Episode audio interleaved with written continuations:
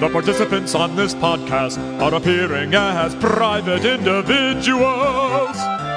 Their comments don't reflect the views of the various organizations they work with. Also, anything, anything, I mean anything, anything, I mean absolutely anything you hear on this podcast that sounds like advice on aircraft operation is obviously, obviously very general in intention. You should remember your training, consider your situation, and fly the aircraft. But you knew that.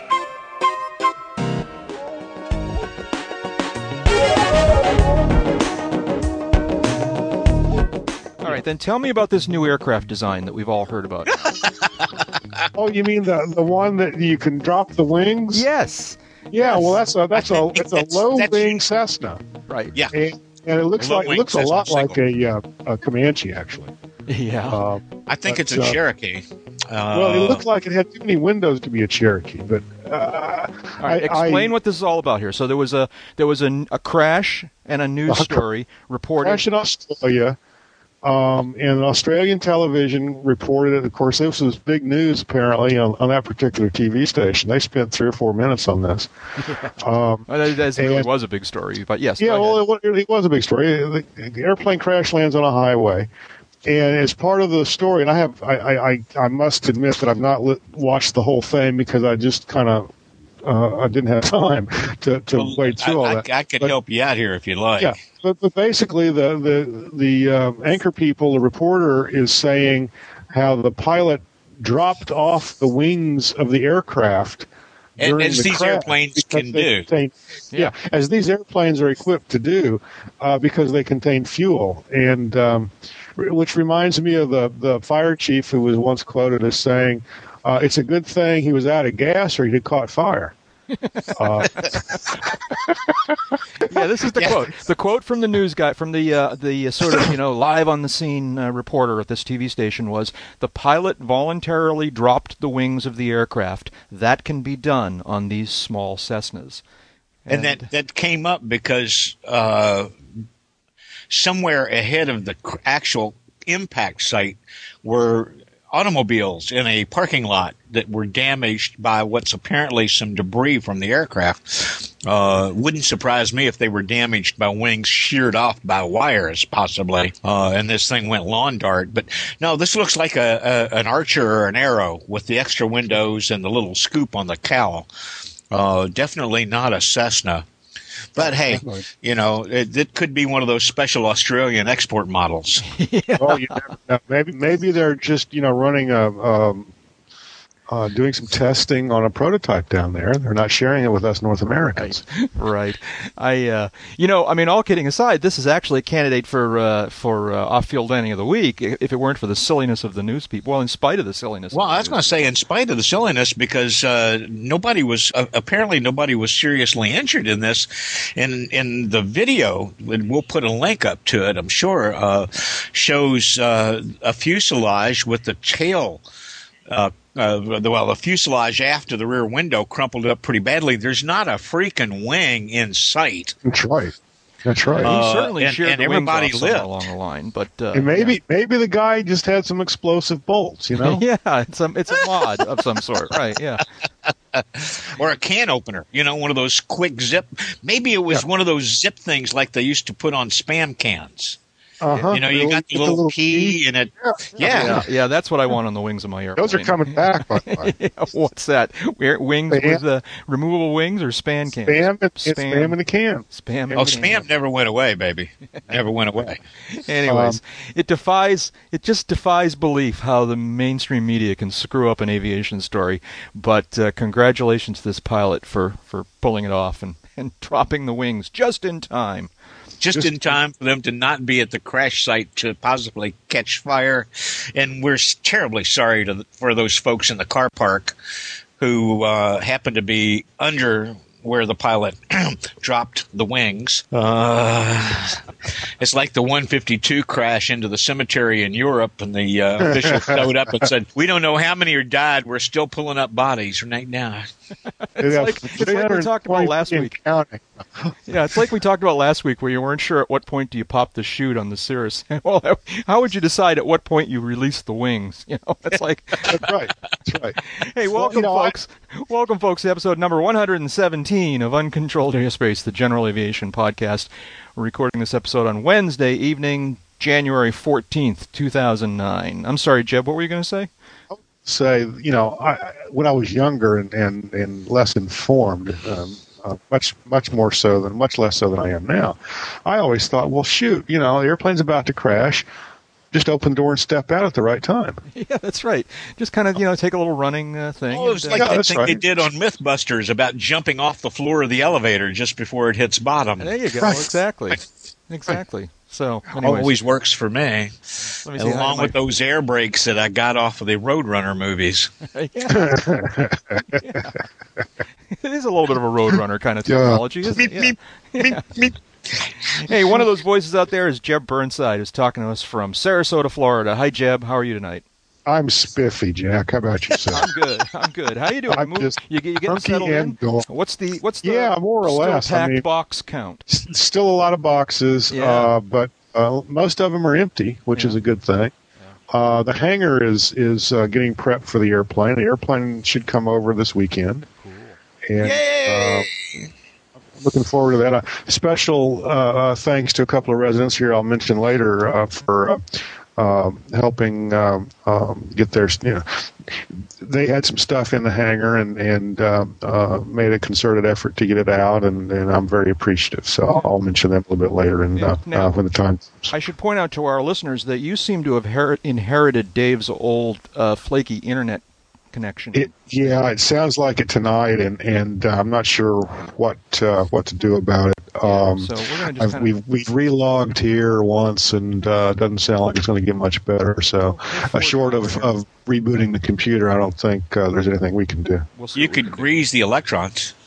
Well, I think the, actually the muffler bearing um, needs to be repacked. Ah, I was worried it was the Canuter valve.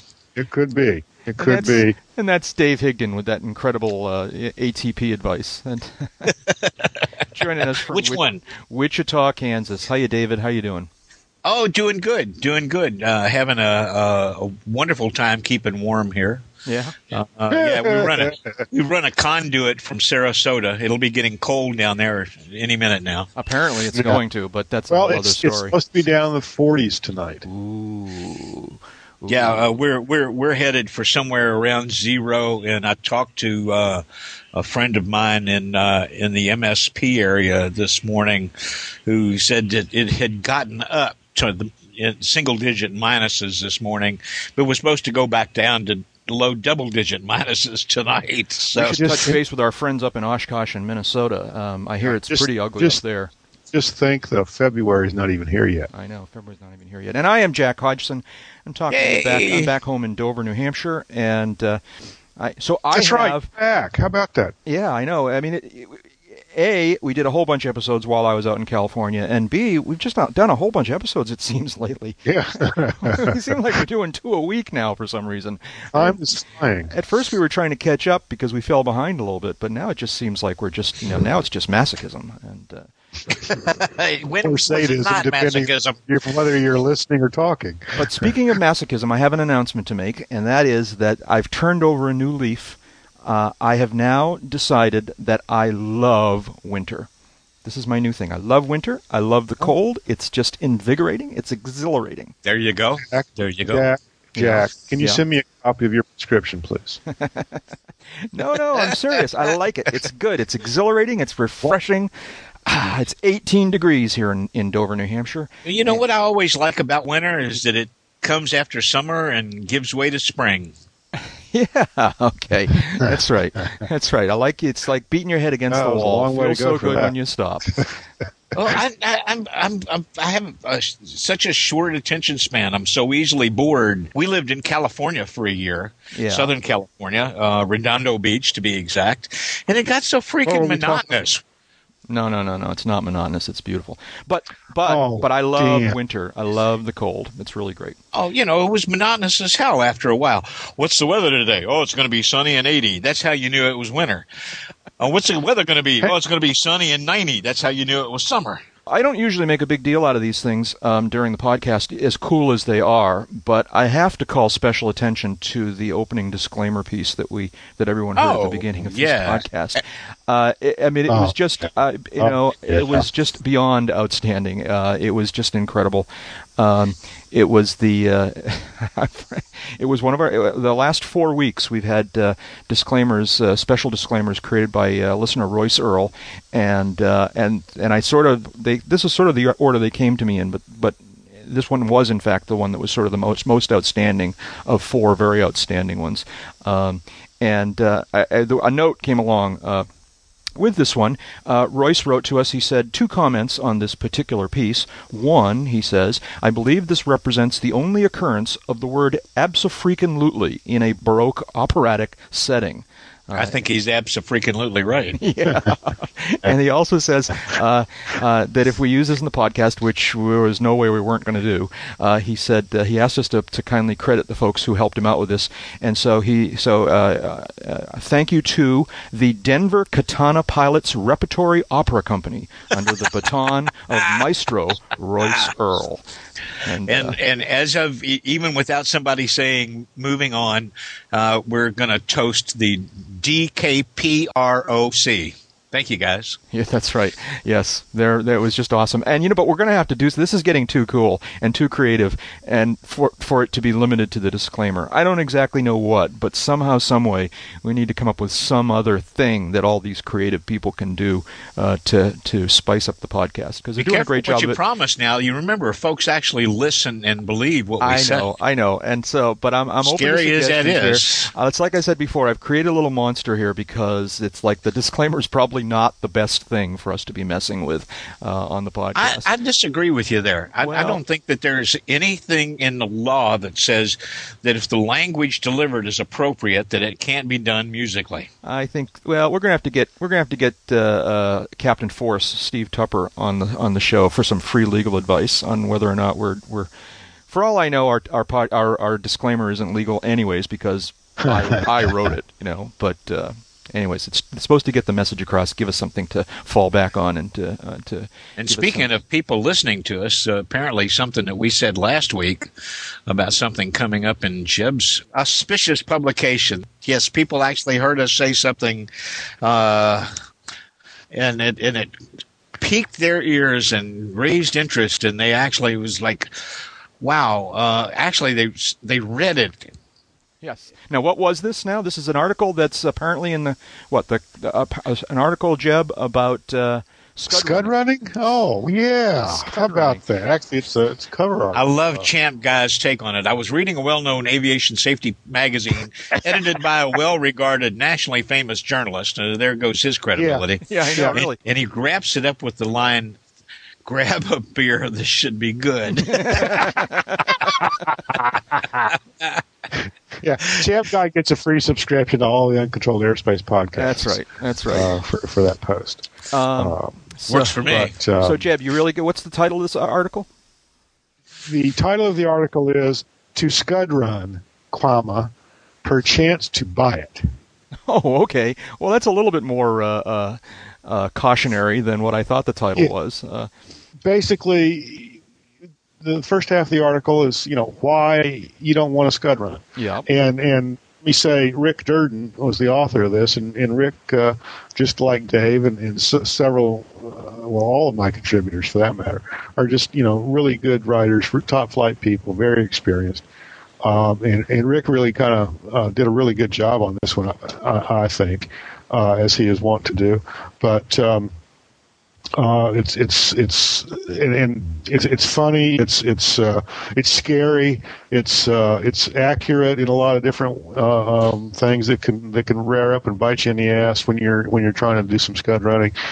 But just Yeah. like anything I, I got to agree because it matched some of my own learning experiences involved in minor scud running. right? Just like anything in aviation, though, there's a right way and a wrong way to do something. and Uh-huh. uh, there is a, a there is a way to do some scud running. First of all, you don't do it as as low as as some people when the when the weather's at you know 500 over and you're doing you know uh, you're trying to get somewhere at 300 feet uh, and and 200 knots. Um, dude, let me hold the keys, okay? That's- Because That's that's not scud running. That's an obstacle course. Uh, exactly, exactly. Scud running to me is, let's say it's, you know, 2,500 over and six or eight miles visibility. And you're, you're, you need to go somewhere and let's say there's icing above you or there's thunderstorms or for some reason you can't climb through that overcast or into that overcast. And you sit down with a chart and you sit down and do some flight planning and, and you look at where the obstacles are. You look at what the terrain is. You check the weather at all the la- airports along the way. You plot where all those airports are. You monitor your progress and know, where is the closest airport? What can I get a 180 done here real quick if I have to? And you continually monitor your progress. You continually think of yourself as spring loaded to abort and dive into the dive towards the nearest airport, the nearest ILS, the nearest anything. And or or or, or look it- be spring loaded to pull the plug and climb through the muck. l- There you wings go. level as best you can, and call ATC and say "Mia culpa, Mama, I need help." But That's that's, right. pretty Climb, extreme. That's pretty confess, extreme. Yeah. communicate, and comply. Um, though that's that's well, that's That's not for the VFR ex- pilot. That's not for the VFR Scud runner. You guys thinking? Oh, Well, we're thinking. it- No, no, no, no, no, no, no. I'm talking Jack, it about the is if you're- VFR guy too. Yeah. Exactly. If you're in an emergency and you're lost, or or you know you're in a box canyon, and you can't see out the other side, and you don't have room for a 180, absolutely climb your butt out of there and punch into that overcast, squawk um, 7700, get on 215. And declare an emergency. Someone will answer. It's better to do that and take the chance you know, it's a big sky out there, and the and the the uh, likelihood of running into somebody when you do something like that is pretty low. It's better to And do you- that than If you than for you sure do plow that- into the other end of that canyon. That's right. And if you can do that, do it straight ahead, put your eyes on that attitude indicator and keep it, you know, keep it left to right level. Don't try to make any turns. Just a straight ahead level climb out. Uh, you know, there, there's, there's a world on top up there where you can find that horizon and then you can get help from somebody on the ground to guide you back. Now, my personal favorite scud running experience was coming out of Orlando Executive. Oh, Jiminy, close to 15 years ago now. After losing a couple of days down there because of instrument conditions that were no way in hell I'm going weather. uh, rain moved on. Well, it was winter. Uh, rain moved on. The ceiling came from about 300 to 500 in, in, in visibility indefinite that had been off and on for a couple of days, up to about 1800 to 2000. And every reporting station north that I could get information on was reporting slight improvements as I went north. But it wasn't solid VFR until I got past bloody Tallahassee. But if I could get to Tallahassee without running into anything or anybody, I was home free to get back to Kansas. And my technique was, and I had area nav, had GPS, had Loran, was to stay the hell on the Victor Airways. Because the Victor Airways have some clearance uh, uh, specifications in them that if you can stay a thousand, fifteen hundred above, you're not going to run into any, tall towers. You're not going to run into any buildings. Uh, it, it was not fun by Yeah, any definition or stretch of the imagination. It was not fun. There were a couple of spots where I got near lakes where that 1500 that I was flying to stay 500 below and sometimes 1200 I was flying to stay 500 below pushed my butt down to a thousand feet where the pucker factor between the upholstery and me got to about 30 inches of manifold pressure. Uh, I just, you know, and okay. the only the only frightening moment of it came uh, when I was only about 20 miles from the end of it, and I could start to see sun shining on the ground. When down out of the muck popped four Army helicopters, right Really? through the you? clouds, right square in front of me. You know, I know it's just Uh, a probability thing. That's the part that scares me about scud running. I mean, other than getting yourself jammed up and decreasing clouds and so Well, forth. But, you know, I- having somebody pop down there, it's like, two, two real quick examples. Uh, I've really only scud run once, and I, I guess I've been instrument rated too long. Uh, but uh, this particular uh, flight, oh, I remember what it was. I had a mechanical issue with the airplane, uh, and what I had was a uh, uh, uh, wingtip tank. This was on an old uh, Skyhawk I used to fly, um, and I had a wingtip uh, fuel tank uh, that was full and would not transfer and I didn't want to get up in the soup because the airplane didn't have an autopilot. I didn't want to get up in the soup with that thing and get in a wing heavy situation uh, where I'd, I could possibly get into a, a, a spiral.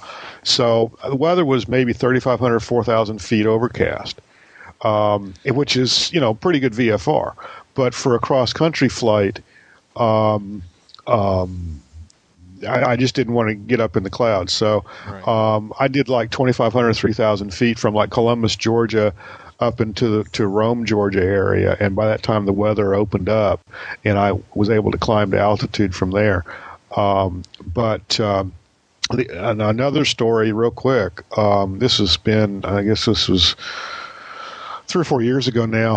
Um, I was I was in Florida, and uh, I'd- flown down for a um, a family reunion, not far from here actually, and uh, I was I'd planned on either staying the night there or turning around and going up to Georgia and staying the night at my family home in Georgia.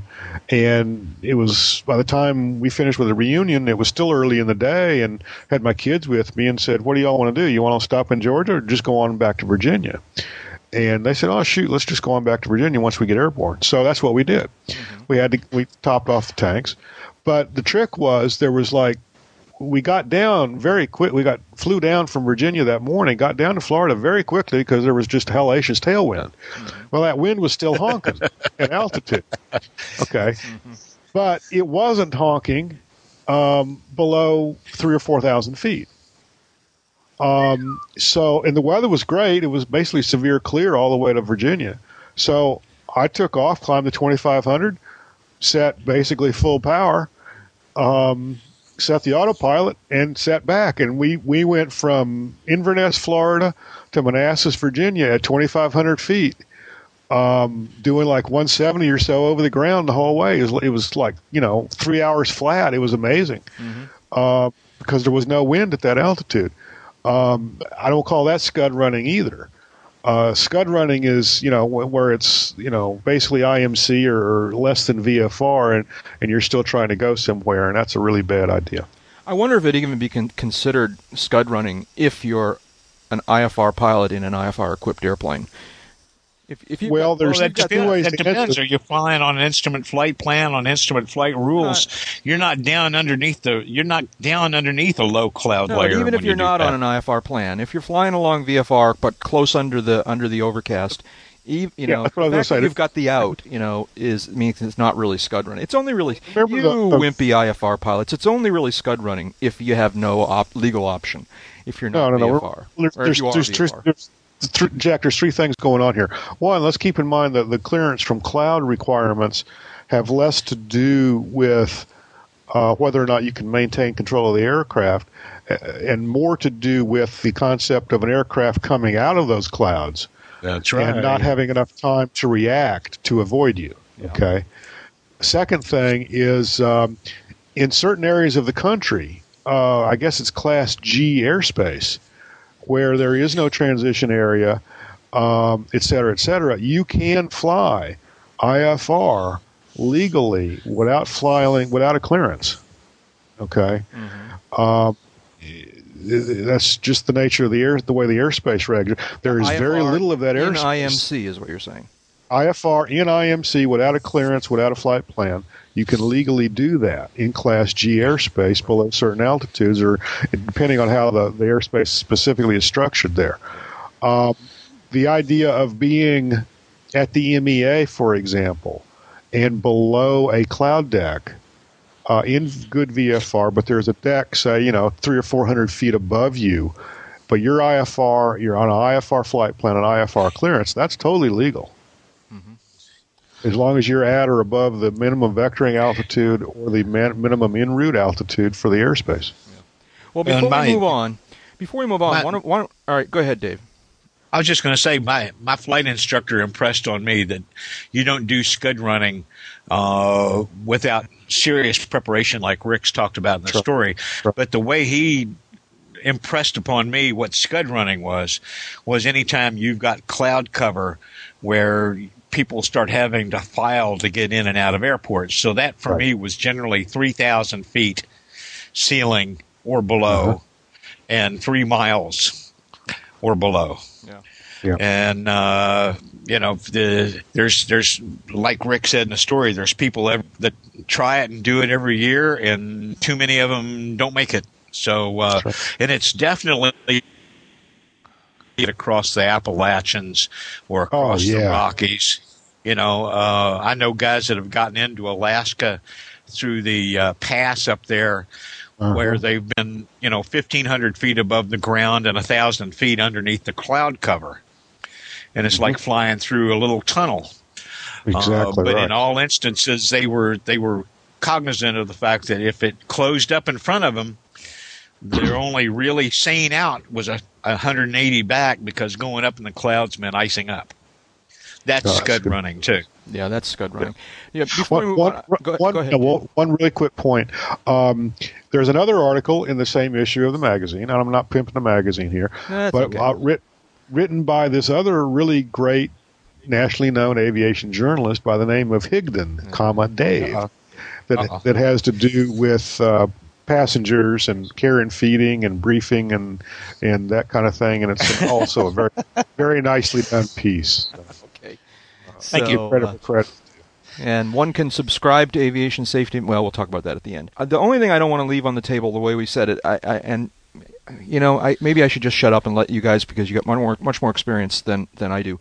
But as a VFR pilot, I have to tell you how nervous it makes me the idea of your average VFR pilot choosing to climb straight up into the clouds. Um, this needs to be an incredible last resort. I mean, you have to have it, it no more uh, options. No, no, question about that. Okay. That's that's that's the phrase, last resort. Yeah. But as Jeb said, if your option is you're going to run into something or someone yeah. okay. or the ground, and it's not a place to run into the ground, then and this was uh, this was the way my VFR uh, instructor taught me too.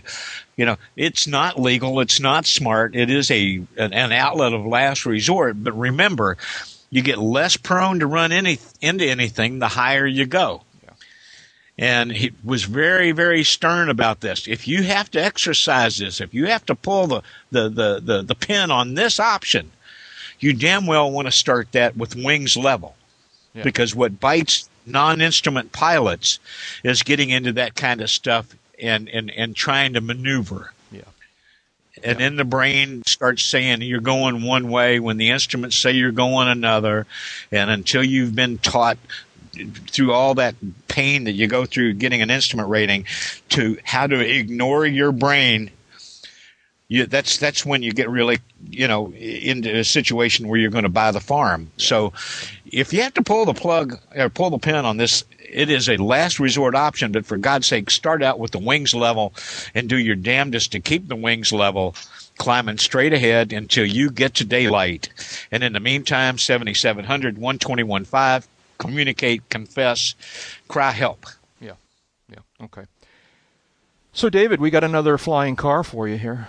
We get. Uh, tell us what you, was, you, you found know, this story. What's the deal here? He was just going to Kathmandu, but he's only going to Timbuktu. Yeah, I you know I haven't watched. This is a video that you pointed us to, and I didn't get a chance to watch the whole one. I got it sort of late in the game. All I know is that when I started to listen to the first few seconds of this video, it started out with a clip from uh, Chitty Chitty Bang Bang And I said, "Oh, okay. I'm going to let Dave explain this to me. So, what's this Well, video all about?" About this. We've actually talked about this uh, this guy before. Yeah. uh, and what he calls the Sky Car. Uh, it's out of the it's out of the, uh, out of England, uh, and it's basically a dune buggy with a shrouded pusher prop. Uh, that uses for air thrust, flying under a large parachute airfoil. Hmm Oh, And uh, we we talked about it on the podcast before when the guy announced that he was working on this. Uh, you know, saying 120 mile an hour cruise in flight. Uh, he's launching out of London here. That we'll have a link to the clip. But he's flown this extensively. He's hired the designer has hired a real RAF quality pilot and they're going to fly it from London down through Europe and into Africa uh, on what they call an epic journey to Timbuktu. And it was supposed to have taken off today. And we wish them all the luck in the world.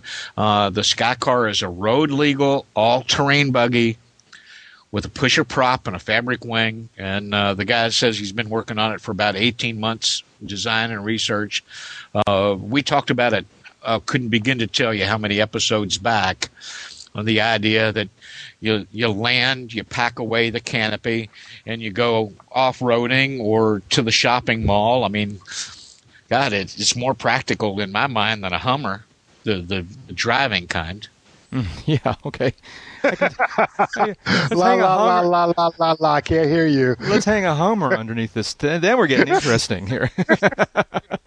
all right, flying cars. I continue to be unconvinced, but uh, but this is kind of cool. This is kind of cool. And Well, uh, the Chitty Chitty Bang Bang, as folks who watch the clip will find out, is uh, the writer, uh, reporter, uh, one Phil Black from CNN International. You know, that starts the script with from the noisy and lovable Chitty Chitty Bang Bang to the time traveling DeLorean and Back to the Future. Flying cars have been a fixture of movies and science fiction that never quite cut it in the real world until now. Yeah, until now. Well, this is the one that's going to put it over the top. this, yeah, that's right. Well, that's right. you know, to me, it has as much uh, uh, potential as uh, the uh, vehicle that we saw touted at Oshkosh this year. That they're supposed to be, uh, uh, or last year, that they're they're supposed to be test flying. That we talked about it a couple episodes back with the wings that retract and it looks like a sports car and all that. So. Uh, Maybe this Yeah, one's it- not going to be as good in rainy weather. carrying that carrying that theme, you know, maybe not to its extreme, but maybe taking it down a notch or two.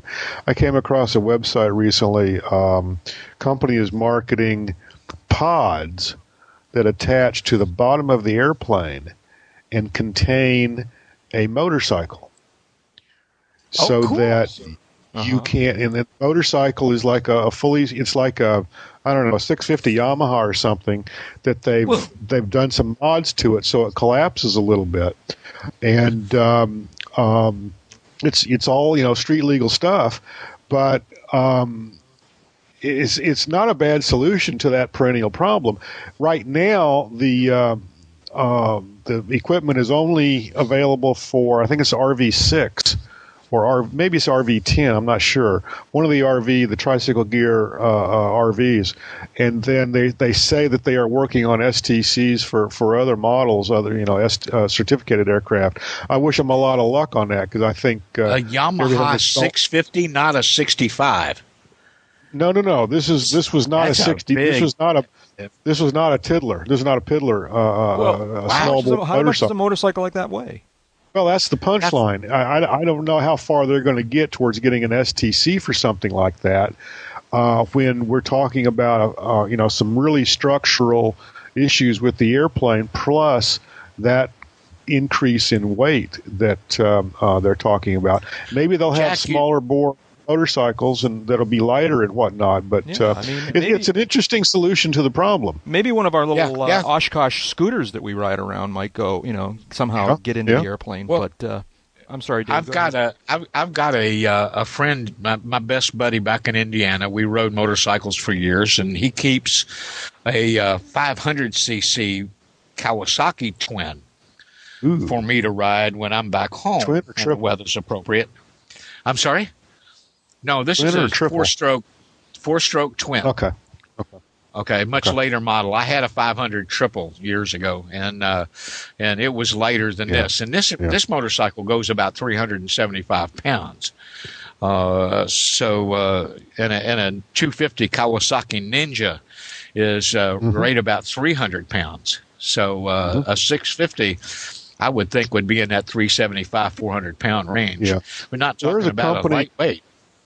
Yeah, there was a company back in the '60s, maybe early '70s, also out of California, and and they took what I believe were Honda CT90s, Honda Trail 90s, and um, f- physically cut the frame in a couple of places. Oh So- yeah, they and put a put hinge hinges- in there. put hinges in there so that the bike would collapse, and you could literally pick it up and slide it into the back of your in, in your baggage compartment. Uh, They Yeah. were light enough, and they were street legal bikes, and uh, you just take it out of the uh, unfold it, you know, pin the hinges, and off you go. Uh, and uh, you, you you can't find those anymore anywhere. That company's long since gone out of business, but um, um, that's not a bad idea either. Well, and there are a number Here we are of, talking there are about this. We shouldn't be talking about this on the air. We should be doing this on the side and trying to make some money off of it down the road. Yeah. There you go. We could be like all those companies. You see these companies all over the place. That uh, well, all right. Here's the story about w- one of the very first years I rode around the field for uh, the uh, AirVenture Today newspaper, back before it was even called that. Um, I interviewed some guys who had taken a little 20-inch bicycle, a pedal bicycle, and had engineered it so that it would fold up and they were able to fit it into the luggage compartment of their 150, which they flew from some incredible distance across America to Oshkosh. That was a cool story. Um, at that time, there were a few people making foldable bicycles, but in the years since, it's become quite an industry, and you can find Yeah. foldable bicycles all over uh, AirVenture uh, uh, for uh, carrying in your airplane. so And- this is the, the next big industry is a, a foldable uh, uh, motorcycle, right? I, I, I and, and I so like foldable better than collapsible because there's something about pairing the word collapsible and bicycle together that it, it, yeah, I just don't want to go there. Yeah, two things I'm not wild about is uh, is a motorcycle or a ladder that's supposed to fold up on you.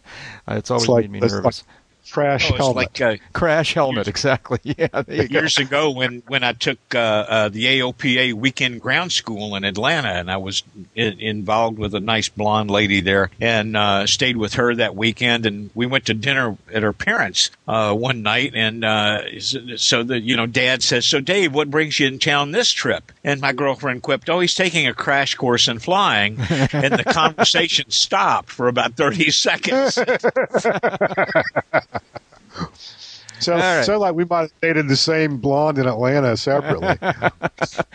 oh, no, we're not going there.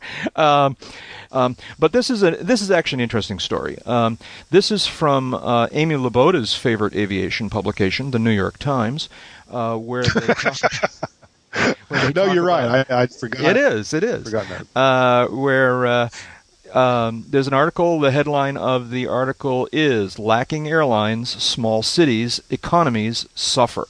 And uh, it's just an interesting uh, story uh, based on some analysis about how how valuable having uh, an airport, an active airport in your town is, and uh, and I think that we can, by extension, say uh, that general aviation, with all of its sort of non-airline activity, is a valuable economic thing too. David, you put us up to this. What are your thoughts?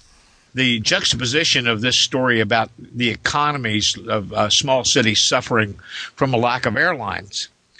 Uh, you know, I think they said 25 cities in this uh, uh, one year period had lost airline service around the country. Uh, imagine the damage to a city that loses its airport altogether. Because when you have an airport, you still have general aviation to do things like bring people in for business, to uh, support emergency medical and law enforcement uh, flying, uh, to give individuals uh, the uh, access to the air transportation system for their personal travel. And uh, I don't think that it's going uh, stretching this too far to say that you know if airline service is important to a community, then the airports have to be even more important to the community because without the airport, there is no hope of airline service, and without an airport, there is no GA service from which so many other things can derive, even without the folks who operate the human mailing tubes. Yeah. Yeah. I mean, you know, it's sort of a no-brainer to us that airports are valuable to a community. The question is how to how to how do we get that message out to the general public? Uh, in my experience, it, it, it comes down to those who uh, are involved with the airport itself, the airport authority, uh, people who, who have businesses at the airport. They have to um, inform, it, it falls on them to help inform and communicate with the communities um, served by that airport to demonstrate the value of the facility. Um, they do so um, at the Kiwanis clubs. They do so um, at uh, at city hall meetings. Uh, they do so uh, in the newspapers, and they do so by trying to make sure that people know that there is an airport there that there is service. It's just not scheduled service. Mm-hmm. They can charter an airplane. They can people who wish, wish to do business with them can fly in uh, on a chartered airplane or, or on their own company airplane. It doesn't have to be a Gulfstream. It can be a Cirrus. It can be a, a, a Piper. Um, it could be one of those and, drop the wing Cessnas. Hmm, yeah. That's right. And and you know there there are businesses at that airport that depend on uh, uh, commerce, that depend on on transients to come through, uh, and depend on businesses there in the community to um, for their livelihood. Um, it, it's it, what you have to do is.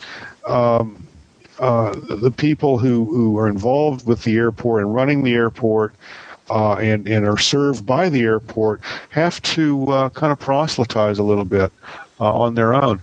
Uh, it's not going to get done, you know, uh, by somebody somebody else. Um, small airport I, I learned to fly at up in up in Georgia. Some of the the um, the biggest airport users in that community uh, were also involved in in city government and in county government, and um, that airport, you know, has has over the years, just like any other airports, uh, any other airport, I should say, there's been development nearby. There's been encroachment. Well, they looked at that airport and they said, well, you know, we've got a great little asset here. We don't want to mess with it. And at one point back in the 80s, I think it was Walmart put in a, f- a photo processing facility um, on land that the airport owned.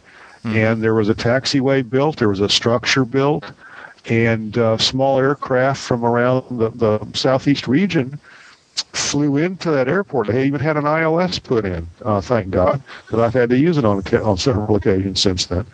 But um, um, they went out and attracted Walmart uh, to bring that facility to the airport. It's still there. I don't know if it still operates.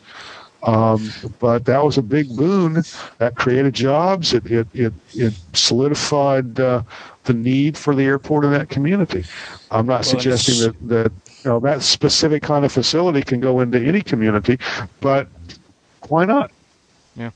Well, and it's like we we touched on a little bit last week. Uh, one of my particular pet peeves in GA is how we take for granted that everybody understands the importance of what GA provides uh, the nation, states, and the communities. Uh, the the lack of appreciation, the lack of knowledge, hurts us in protecting airports. It hurts us in attracting new people to GA. Uh, and you know we we debate this over and over and over again. Why aren't we getting more people in general aviation? Why you know, is the pilot population shrinking? And we do all these programs and all this effort. And it seems at the end of the day, we still wind up primarily talking to one another rather than talking to the community outside. Mm-hmm. So the, you know, the, the, uh, towns like this that have lost airline service, you know good and well that the city fathers have gotten together and they've uh, commiserated about what they can do to replace it and, and the damage it can do. And that's nothing to the damage that would happen to that community if they lost their airport altogether. Yeah. And pilots can do something about it. Airport proprietors can do something about it. EAA chapters regularly do things like Young Eagles Days and Fly-In Breakfast. But airport Mm-hmm. appreciation days, uh, you know, something a couple of times a year that's not designed to preach to the choir, but to get the choir preaching to the folks that are not the converts out in the rest of the community. Yeah, Uh, those are We- vital.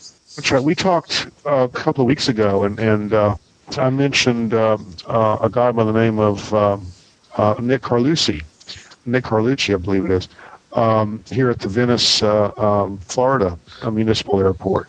He's the the mover and shaker uh, behind the uh, basically the, the local airports organization called the, Vassy Aviation Society Inc. or, or, or I'm sorry, Venice Aviation Society Inc. or, or and um, it's been I don't know at least a month or so ago now. Uh, they had a little open house. They set aside some ramp space, and they had a Warbird or two. They had uh, uh, a couple of LSAs. Uh, there was a new Cessna. Um, might have been a new Cirrus. Um, um, uh, local uh, sheriff's office put their helicopter on display. Um, several other aircraft that were that were scattered around. There were vendors selling food. There were um, people uh, um, selling rides. Uh, there was PA. There was music. There were people giving away door prizes. Um, it was quite a little event, and it, it took not an uh, uh, insignificant amount of time and energy to organize. And they probably had 3,000 people through there just on a Saturday afternoon. Uh, all the not to- people that came to- through there were locals Not and, to be and uh, they all they all got a they all got a pamphlet. They all got a, a, a brochure kind of thing talking about um, the the economic benefits of the airport to the community. Um, everybody was polite everybody was clean everybody was helpful uh, everybody was having a good time. And um, the people who who didn't know anything about that airport prior to that um, came away or should have come away uh, with a warm fuzzy about the airport and about its impact on the community. and it's Um, yeah, there was a lot. right? Yeah, Venice Municipal. Yeah, there was a lot of of uh, preaching to the choir going on, but the choir wasn't nearly as big as the non-choir people that came through that event. Moving on. Uh, Moving on. Moving. All so right, I should just I just want to make as an aside I want to say to our listeners that I'm aware of the fact that tonight is a spe- particularly egregious example of the problems we've been having both with Skype and well with Skype um, with our internet connections and I apologize for that. We actually have some plans in the works to uh, hopefully dramatically improve the sound quality of the podcast and because we take it very seriously and, and we've sort of been stuck for a while. But uh, um, I, I, I I beg our listeners to be patient a little bit longer and kind of hang in there. And uh, I think we're going to have some a way of making this a lot better. So And if you have one more just don't- Lunesta or an extra scotch, you'll never notice the You'll quality. never notice the difference. Okay, new feature of the Uncontrolled Airspace podcast. You ready? Lightning round. Here we go. So there was a whole bunch. That was I don't know. I made that up just now. Uh, there was a whole bunch of stories on our list this week that were sort of federal aviation news stories, and and uh, anybody who's a regular listener to the podcast knows that we can go way down a rat hole on these. So I kind of gro- grouped them all together here. All right, and here's what we're going to do. All right, so we're, go- we're going to start with you know it's funny. I I was thinking how to present this, and I was going to ask you know Jeb and Dave to pick whichever one they were most, and I suddenly realized that Dave is the one who put all of these items on the list. Go figure. right? um, but David, pick one of the. You already did one. That's good. Now let pick another I one. already Which did one one. You, Let I Jim know, pick but- the next one. all right, Da- Jeb. Which one you want to talk about next? Okay, Um, pick pick one uh, from the federal section. uh, the anti-GA language removed from the TARP legislation. Okay, ninety seconds. Go. the the the legislation that um, uh, was stuck into the uh, federal uh, bailout legislation provision, I should say, stuck into the federal bailout legislation that would have prohibited recipients of bailout assistance from receiving or from operating business aircraft has been dropped. Uh, wiser heads have finally prevailed. Yeah. Um, Yay. and that's that's quite literally a feather in NBAA's cap. I'm sure that they were sweating bullets over that one. Um, Well, and good job, All of our lawmakers here in Kansas uh, personally. Well, Tiahrt apparently jumped carried on that. Well, and, Tiahrt did, and so did uh, Senator Brownback. So they uh, Uh-huh. they they all carried water on this. So n- specific. So this is this is the yeah the language that talked about mm, uh, not being able to use private airplanes or res- dramatically Oh, restricting. you, it. That's what. they had to divest themselves. They couldn't charter them, uh, you know, or lease them. Uh, it was like uh, an, an airline welfare program in a way, except it ignored the fact that just in the last year, as we were talking about, the airlines are serving 25 fewer cities than they did before. So, Right. you know, that's a victory. I'm moving on. Okay, moving on. David, pick one. Uh, a uh, constitutional lawyer. All right, in, ninety uh, seconds. Go. a constitutional lawyer in Atlanta claims that the Transportation Security Administration's large aircraft security program, as you all know, the program we love to hate, says it's unconstitutional totally, and he started a campaign to convince Congress of that. Uh, Alan Armstrong says the stated goal of the program is to prevent aircraft from being used to carry biological, nuclear, or other weapons in attacks against the U.S. Been a string of logic that gives some sectors of the aviation industry fits. He's right because the 12,500 pound lower limit ignores the fact that, in fact, smaller aircraft could carry some of these things. Uh, so he says that it's arbitrary and capricious and violates the Fifth Amendment. We might add that we think it's unconstitutional as an intrusion into individual liberty Fourth and, and, and other things that like right Yeah. right. the Fourth Amendment which guarantees the, the freedom of association. Um, I believe it's the Fourth Amendment, but but the freedom to, to associate is also the freedom to travel, unfettered, without government interference or a prior Well, and, approval. and, and freedom to be secure in our personal properties and place of residences without due probable cause. So I'm done. Jeb, you got one? No. go on. No, no. Okay. Um, Now, you know we- the we've one. talked about the rest of them. Really? Well, the And, one- well, the one- EAA's perfect storm piece. I don't even know what this is. Yeah, and I haven't had a chance to look at it. That's the one I want to just call attention to. Um, let me just bring the link up here on my page. So apparently, um, EAA has posted a piece on their website um, entitled "Perfect Storm Brewing to Threaten General Aviation?" question mark, and then they kind of go into a number of different areas that are are looming to threaten uh, the, You know, the quality of general Can I, aviation. can I can I say something on Yeah. this? Um, I agree. Um, you know, you know, it's interesting. I, one the, when I was, was still living in Virginia a couple of years ago, one of the local EAA chapters invited me to give a presentation, and um, uh, in hindsight, I perhaps should have spent a little bit more time thinking about it. Uh, went, went to the meeting one night, had a great time, great bunch of people. As always, I have I've yet to meet a uh, an EAA chapter uh, that that was not a, a, good time, not a not a bunch of conscientious individuals. But uh, feedback I got at post presentation was something to the effect that uh, good presentation, effective presenter, um, did a great job, and everything he said was correct. But I don't want to hear that anymore. mm-hmm. No. And and the topic was, you know, basically what's GA's future, um, and and and I was I was pointing out several other perfect little storms that were. This was three or four or five years ago. And I guess my point, and I'm not maligning EAA, I'm not maligning Earl Lawrence, who uh, who's quoted in this piece. Um, I guess what I'm trying I'm trying to get at is um, GA has been th- on the verge, has been threatened to the verge of extinction as long as I've been around it.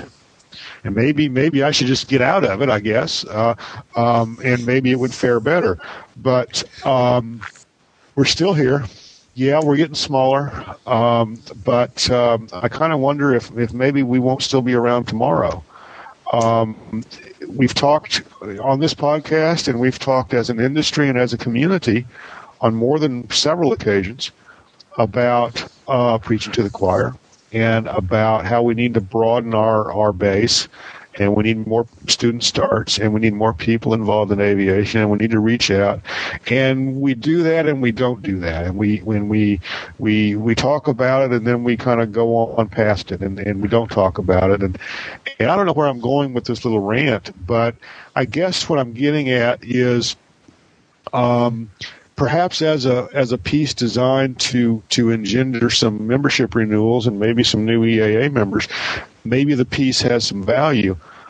Um, but um, I understand what what the feedback from that EAA chapter was. I, I, I better understand it now, and they're saying, yeah, you know, don't tell me what the storm is. Don't tell me that there is a storm tell me what I need to do to try to alleviate the storm. Mm. and go. and and tell me tell me you know give me opportunities let me participate with organizations like the, the Venice Aviation Society Incorporated and let me work with them to to put on open house programs like the one I described a few moments ago at other small airports in my community. Let me try to, you know, give me some tools, give me a roadmap, give me a checklist on how I can be an ambassador for my local airport. But lighten up a little bit and, and, and don't tell me everything that I already know about how, how far down the tubes we're going. Yeah. Okay. Um, yeah, and and very very good point. And and one of the reasons why I often uh, conclude our various discussions with what's to be done, and uh, yeah. say you know what what can we do? Can we contact our legislators? Can we tell well, our neighbors thing, about this and that? One can thing we, you can do, and, and and I I will admit to not having participated in this program very much, but um, the Aircraft Owners and Pilots Association (AOPA) has the Airport Support Network (ASN), and um, they have basically designated an individual, uh, not just at random, but by acclamation, at general aviation airports around the country yeah. who serve as a point person for exactly the kind of community outreach uh, that I'm talking about. Um, there are a number of airports that don't have ASN volunteers at them, and you know there's a list on the AOPA website. If you check that list and you find an airport near you or one with which you're familiar that does not have an ASN volunteer, check into what you need to do or what you can do to be designated an ASN volunteer and take some leadership. Uh, AOPA has a very good network of regional representatives that they work through to reach down to these local airports to give them the tools and even training and support and knowledge that they need to try to do some of these, to try to set up some of these community outreach events. Strongly recommended that's a great jumping off point. That's where you can start. Yeah, there you absolutely. go. Agreed. Uh, shout outs, David. You you called Yeah, our we- attention to a very sad milestone um, that that Da- that Jeb and I were, hadn't been uh, been uh, hadn't heard about yet. Tell us tell us about what happened. Well, uh, very savvy 85 year old gentleman named John Winant died at his home in Williamstown, Massachusetts on Tuesday. John was the first full time uh, president elected by the board of directors, uh, or he was first elected to NBAA's board of directors in 57 when he was a vice president with Sprague Electric. Uh, and he was appointed as NBAA's first full-time staff president in 1971, where he remained until his retirement in 1986, uh, when the NBAA board bestowed on him the title of president emeritus. Uh, John Winant was a visionary. Uh, Jeb used to work for him. I knew him uh, well when I was a reporter in Washington. Uh, under his guidance and leadership, the association grew from a little over 800 members to nearly 3,000 members. And the uh, association's annual meeting and convention grew into one of the premier civil aviation trade shows in the world. Mm-hmm. Uh, his passing is a loss to the community. His presence was a benefit to the community. Uh, he was an absolute gentleman and brilliant to deal with, and I'm sorry to hear of his passing. Yeah, Jeb, Jeb, you knew him really well. I, Tell us about yeah, him. Yeah, um, and everything Dave said is is is 110 percent correct. Um, John Winant was not just a, a boss to me; uh, he was a mentor. Um, he hired me. Uh, he was really the. I worked on Capitol Hill for a number of years, fresh out of college. Uh, working for NBAA was the first job I had after I left Capitol Hill. Um, John Winant hired me in 1983. And uh, I was, you know, the youngest guy on staff, certainly the youngest prof- manage- management type on the staff, and and you know, very wet behind the ears still. Um, but um, um, John Winant took some um, had some confidence in me, saw something perhaps that some some other people didn't, and gave me an opportunity to uh, uh, get a get a toehold uh, in this community and in this industry. Um, uh, when Dave says John Winant was a gentleman, um, that is to damn with faint praise. Uh, he was a gentleman's gentleman, uh, extremely well educated, extremely uh, well cultured. Um, he was impeccable in his manners, impeccable even in his in his in his politeness, even when he did not agree with you, even when he was angry with you, he was still impeccable. Um, he he did indeed. Uh, he, he he laid the, the groundwork, the the the the uh, uh, bedrock for what NBAA is today, uh, and for perhaps what the business aviation industry is today. And I dare oh, yeah. say, no doubt, no that doubt. that without him. Um, that the industry as a whole, general aviation as a whole, would not be where it is today. Um, back in the late 70s and early 80s, we had some giants in this industry. Um, there was John Baker at AOPA, there was Ed Stimpson at GAMA, and there was John Winant at NBAA. And um, uh, all of them uh, um, deserve all the credit that they get and all the uh, uh, recognition uh, that they have earned. Um, but John Winant, uh, um, his loss uh, uh, really comes close. I was thinking about him over the weekend earlier this earlier this week, and I'm, I'm very saddened to learn of his passing. But like so many others. Um, very thankful that our paths crossed, and uh, very thankful that uh, uh, I was able to uh, spend some quality time with him over the years. Uh, and to benefit from that, and uh, my my sincerest and deepest sympathies to his family, um, to my former colleagues at NBAA who who worked with worked with him and with me, um, and um, um, I'm, I'm uh, it's just just one. It's a, it's a great loss um, uh, to me personally, uh, but also to the industry, and uh, uh, that's all I can say. Well, I'm sorry I never got to know the man. He sounds like uh, he was. I, I, truly cannot say enough good things about him. Nor can I. Ah, follow that. Jeb, you wanted to say a couple nice things about some of your new neighbors. Oh yes. Um, um, very quickly, um, just uh, when I uh, when I moved into this house and, and this this uh, residential air park, um, the hangar that comes with the property had some um, stuff in it. There was an airplane. Actually, there were two airplanes in it.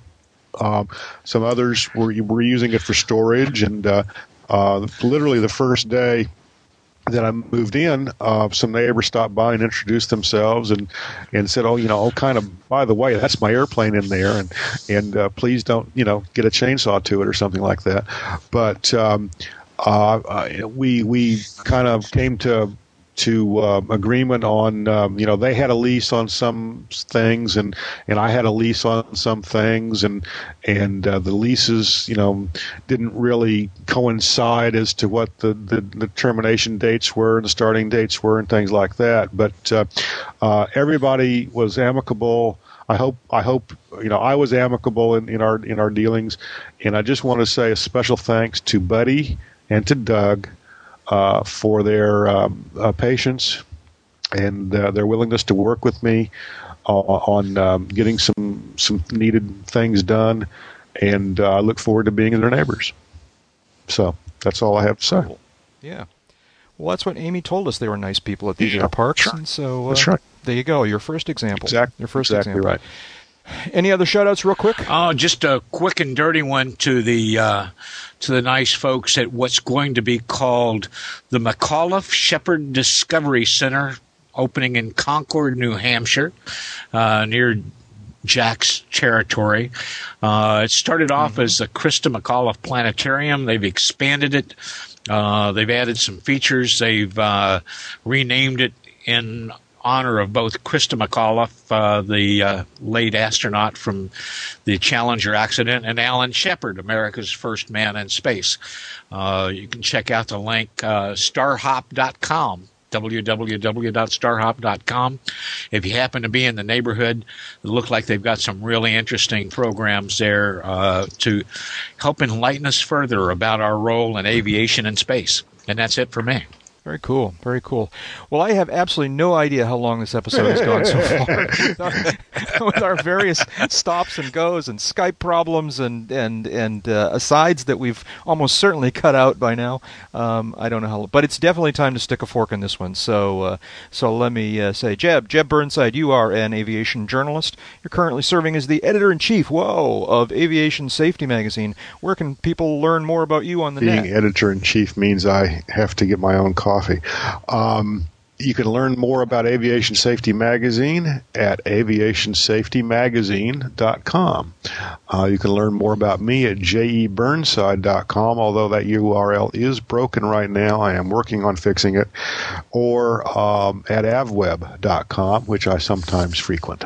And Dave, Dave Higdon, uh, an aviation photographer, also a senior editor for Kit Planes magazine and the U.S. editor for London's World Aircraft Sales magazine. Also, apparently, an occasional contributor to uh, Aviation Safety magazine.